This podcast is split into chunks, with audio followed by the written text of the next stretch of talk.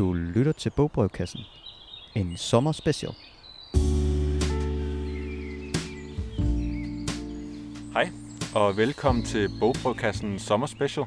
Vi sidder herude i Sorgenfri Slotspark ved Viggo Stuckenbergs øh, mindesten. Øh, og jeg sidder her, Henrik og... Anton. Ja, hej. Vi er litteraturformidlere på, øh, på Stadsbiblioteket. Vi skal give nogle gode bøger til en af vores lånere. Det er Gertrud, som, som skal på ferie på, på Lesbos, og det er det, vi laver i de her sommerspecials. Det er, at vi ligesom finder nogle gode bøger til, til folks øh, feriemål. Ja, de har sendt os øh, et postkort, ja. øh, hvor de beskriver, hvor de skal hen på ferie, og så giver vi så vores bedste bud på noget, de kan tage med. Ja, lige præcis. Og Gertrud, hun skal simpelthen til Lesbos, ja, i Grækenland. Ja. Men inden vi... Øh, Inden vi kommer med vores anbefalinger til Lesbos, så vil jeg lige høre, Henrik. Har du noget liggende på sengebordet? Det har jeg. Jeg har øh, den her, og den kunne man næsten også godt bruge lidt i sådan en, en rejsebogbrøvkasse. Øh, den handler nemlig rigtig meget om, øh, om Wien, eller sådan nogle af de her store sådan midt-europæiske øh, hovedstæder i, i starten af århundredet. Og den hedder simpelthen bare nitten tretten med undertitlen Århundredets sommer, der er skrevet af Florian Illis, tror jeg, det udtales. Øhm, og den har bare sådan en masse små... Det er en virkelig god bog indtil videre, og så har den en masse små passager, hvor man bare sådan får sådan nogle sjove, små glimt inde i øh, alle de her store kulturpersonligheder. Og det er også meget, meget sjovt, fordi at det ofte er de lidt mere, hvad skal man sige, øh, negative sider af folks personligheder, okay, som han, som han øh, tager frem. Sådan øh, alle de lidt øh, restløse breve, Franz Kafka, han for eksempel skriver til hans, øh, øh, hvad skal man sige, øh, elskede og sådan nogle ting i den mm. stil. Jeg, kan lige, jeg vil meget gerne lige prøve at læse op, fordi ja, sådan, hvert kapitel har sådan en lille opsummering, hvor man bare sådan lige hører om, hvad der, hvad der sker i det her kapitel. Så jeg vil bare lige prøve at læse op fra første kapitel, der så handler om januar nitten tretten. Og der skriver han: Det er måneden, hvor Hitler og Stalin mødes under spadserture i Slotsparken ved Schönbrunn, hvor Thomas Mann er lige ved at komme ud af skabet, og Franz Kafka bliver næsten vanvittig af kærlighed. En kat sniger sig hen til Sigmund Freud på divanen. Det er meget koldt, sneen knirker under fødderne. Else Lasker-Schüler er meget fattig, forelsker sig i Gottfried Benn, får et fantastisk øh, hestepostkort af Franz Marc, men kalder Gabriele Münter et nul. Ernst Ludwig Kirchner tegner kokotterne på Potsdamer Platz. Det første lup bliver fløjet, men det hjælper alt sammen ingenting. Oswald Spengler arbejder allerede på Vesterlandets undergang. Så der, okay, der er det historien, der kommer ind. Ja, der er lagt i kakkelovnen. Ja. Det lyder spændende. Ja. Hvad er du i gang med? Jamen, jeg har en, en essaysamling af filosofen Amia Srinivasan liggende, der hedder The Right to Sex. Ja. Og den er faktisk ved at blive oversat til dansk, ja, har jeg lavet mig fortælle. Og det synes jeg bare er godt og spændende. Det er nogle rigtig spændende essays, som tager meget fat i nogle tabuer, som vi har om køn og seksualitet, og nogle ømme punkter, kan man sige, i, øh, for sådan den feministiske tænkning. Ja. Så det hygger jeg mig med, ja, inden jeg lægger mig til at sove. Nå, men så kan vi jo kaste os over og finde nogle gode bøger til, til Gertrud, der skal til Lesbos. Ja. Vil du ikke øh, starte med din? Fordi jeg tænker, det er næsten den, man må starte med. Jo, det er jo på en måde starten. Ja. Øhm, jeg har simpelthen taget... Øh, Sapfos fragmenter med i øh, Mette Mostrup og Mette Christiansens gendigtning. Jeg kunne ikke lade være med at simpelthen øh, ligesom gå til Sapfo, da jeg hørte, at øh, Gertrud skulle til Lesbos, ja, fordi Sapfo jo er en antik digter fra ca. seks hundrede år før vor tid, som boede på øen Lesbos og er, øh, er ligesom berømt for sin... Øh, kærlighedsdigtning til andre kvinder, som har givet navnet til den lesbiske kærlighed. Ja. Så, og jeg synes bare, det er øh, så vildt at tænke over, at øh, man i, de her, i den her fragmenterede udgave stadigvæk har adgang til en så gammel digters værk. Det synes jeg ligesom i sig selv er, er grund nok til faktisk at, at læse de her fragmenter. Men det, der så kan overraske en ved at læse et så gammelt materiale, det er, hvor sanseligt og øh, hvor stærk en, en kærlighed og hvor stærkt et begær, der ligesom bruser øh, i de her fragmenter. Og jeg kunne godt lige tænke mig at læse et op. Ja, venlig. Det er fragment nummer seksten, som på en måde er en hyldest til kærligheden. Nogle siger en hær af heste, og nogle siger en hær af soldater, og nogle siger en hær af skibe er det smukkeste, som findes på den sorte jord. Men jeg siger, det er, hvem du elsker. Dette er let at forklare enhver, for hun som overstrålede alle, dødelige i skønhed, Helena, forlod sin prægtige mand og sejlede afsted til Troja. Hun skænkede hverken sin datter eller sine kære forældre en tanke, nej, forførte hende. Afrodite har en ubøjelig vilje og fuldbringer let, hvad hun vil. Dette minder mig om Anaktoria, som ikke er her. Jeg ville hellere se hendes fortryllende fodtrin og hendes ansigts glitrende glød, end alle lydens stridsvogne og kampklædte her af soldater. Der er virkelig knald på, ja. øh, men jo på en måde et, et dejligt budskab, ja, om, at kærligheden er meget smukkere end den krig, som man jo ser skildret i Homers digte. Ja.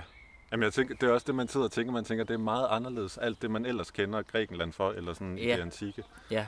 Og alle de store tragedier, der handler om at dræbe hinanden og sådan. Ja, ja, præcis. Der er lige nogle hunde, der gør lidt i... Det tager vi med. Er det en rottweiler? Nå ja, den store der. Du tænker at have så meget selvtillid, man tænker rottweiler. Ja, den kan jeg godt. Ja.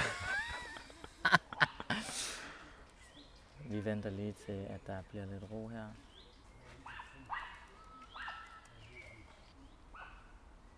Ja, så man, når man læser Sapfo, så er der jo det her meget bestandte forsvar for kærligheden, kan man mm. sige, som jeg synes er, er fantastisk at læse. Samtidig med, at jeg, jeg ville synes, at det var helt fantastisk at simpelthen være på øen Lesbos og sidde med de her fragmenter, som jo er to tusind seks hundrede år gamle, og på den måde føle sig forbundet til historien. Ja. Ja, kærligheden kan gå over så mange år. Ja, eller sådan, ja, ja. Øh, og den måde, man tænker om kærligheden, ja, jo kan, er så gammel på en måde, eller den i hvert fald begynder der. Vil du ikke læse noget mere op, så? Jo. Øhm, apropos det her med historien og, og eftermæle og arv, der er det også noget, det er også noget, man ligesom kan finde i hendes fragmenter. Så lad mig lige læse fragment fireogtyve op. I vil mindes, for vi gjorde de samme ting, da vi var unge. Mange smukke ting. Vi, byen, os, med tændrene. Vi lever overfor dristighed, menneske, jordbunden med en spinkel stemme.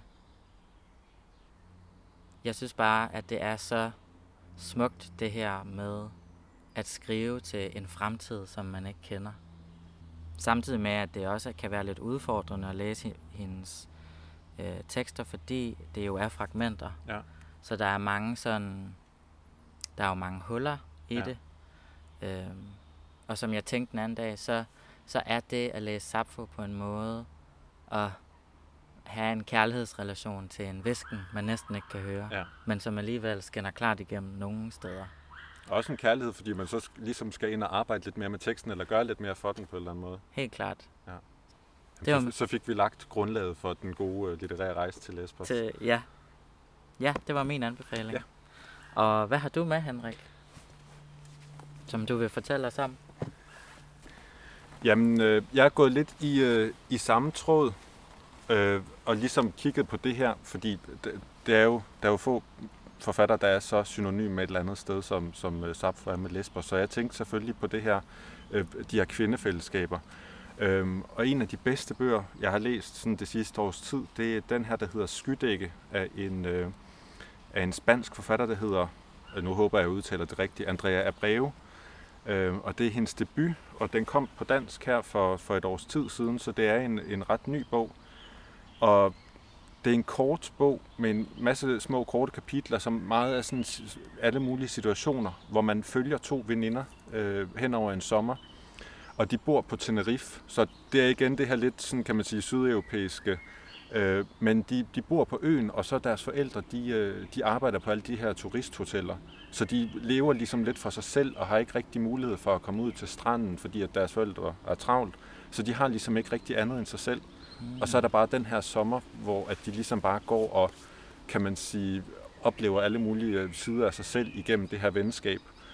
Øhm, og den er utrolig øh, forfriskende at læse, fordi den er sådan, øh, den er skrevet sådan i sådan, den er skrevet sådan nærmest barnlig sprog med, med stavefejl og alt sådan noget. Og så er den også bare sådan utrolig kropslig. Mm. Og jeg kan for eksempel lige læse op bare fra allerførste side, og det er simpelthen øh, måden den starter på. Og der er fortælleren, som vi øh, så ikke øh, hører hvad hedder, og så er der veninden i sorter. Mm. Som en kat. I sorter brækkede sig som en kat. Buær, buær, buær, og brækkede væltede ned i toiletkummen, for så at blive opslugt af øens uendelige undergrund. Hun gjorde det to, tre, fire gange om ugen. Jeg har mega ondt her, sagde hun til mig, og pegede midt på overkroppen, lige på maven, med sin tykke mørke finger, med sin dyrisk nedbitte negl, og brækkede sig, som om hun børstede tænder. Hun trak ud, lukkede låget, og med sweaterærmet, en næsten altid hvid sweater, med sortkernet vandmelonmønster, tørrede hun sin mund og fortsatte. Hun fortsatte altid. Så det er virkelig det sådan kropslige, der kommer til at, at, at sætte tonen. Og så, ja, vi starter ligesom i, helt nede i kroppen på en eller anden ja, måde. Og det er også virkelig meget der, den bliver. Og det handler så meget om, både om at udforske sin krop, men også meget det der med, at man også finder et eller andet, kan man sige, legitimitet i at opleve sin egen krop, når man oplever den sammen med, med den anden. Fordi mm. der er ikke et eller andet, sådan, kan man sige, et eller andet modpol. Det er meget det der venindefællesskab, at de ligesom har den samme krop og, og oplever den sammen. Mm.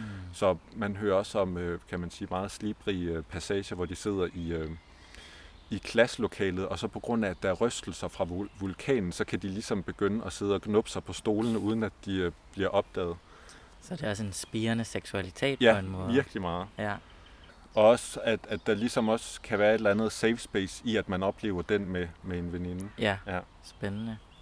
Jeg kunne heller ikke lade være med at tænke på, at der, det er på en måde den anden side af den turistede feriedestination, som ja. vi oplever, øh, mens forældrene er ude og arbejde. Ja.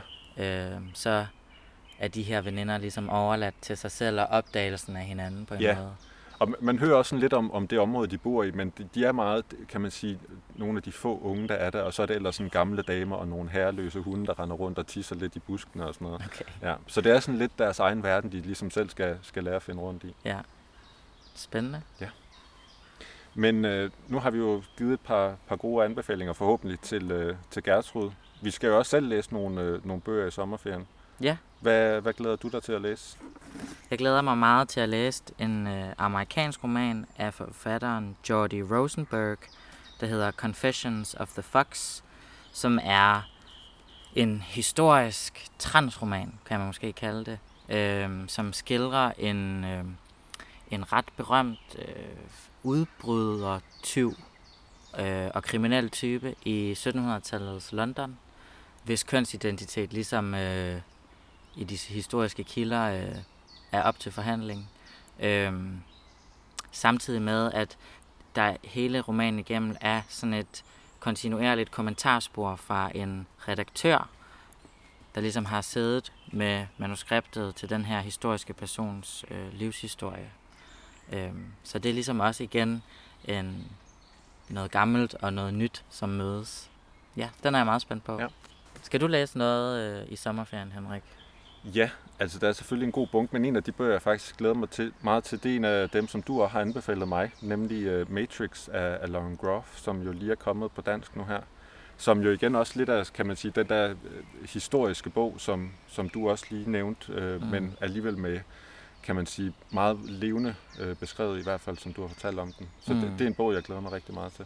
Den er også rigtig god. Ja. Den kan du virkelig glæde dig til. Det er godt. Ja. Ja. Ja, det var det.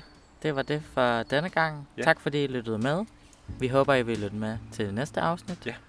God sommer så længe. Yeah. God sommer.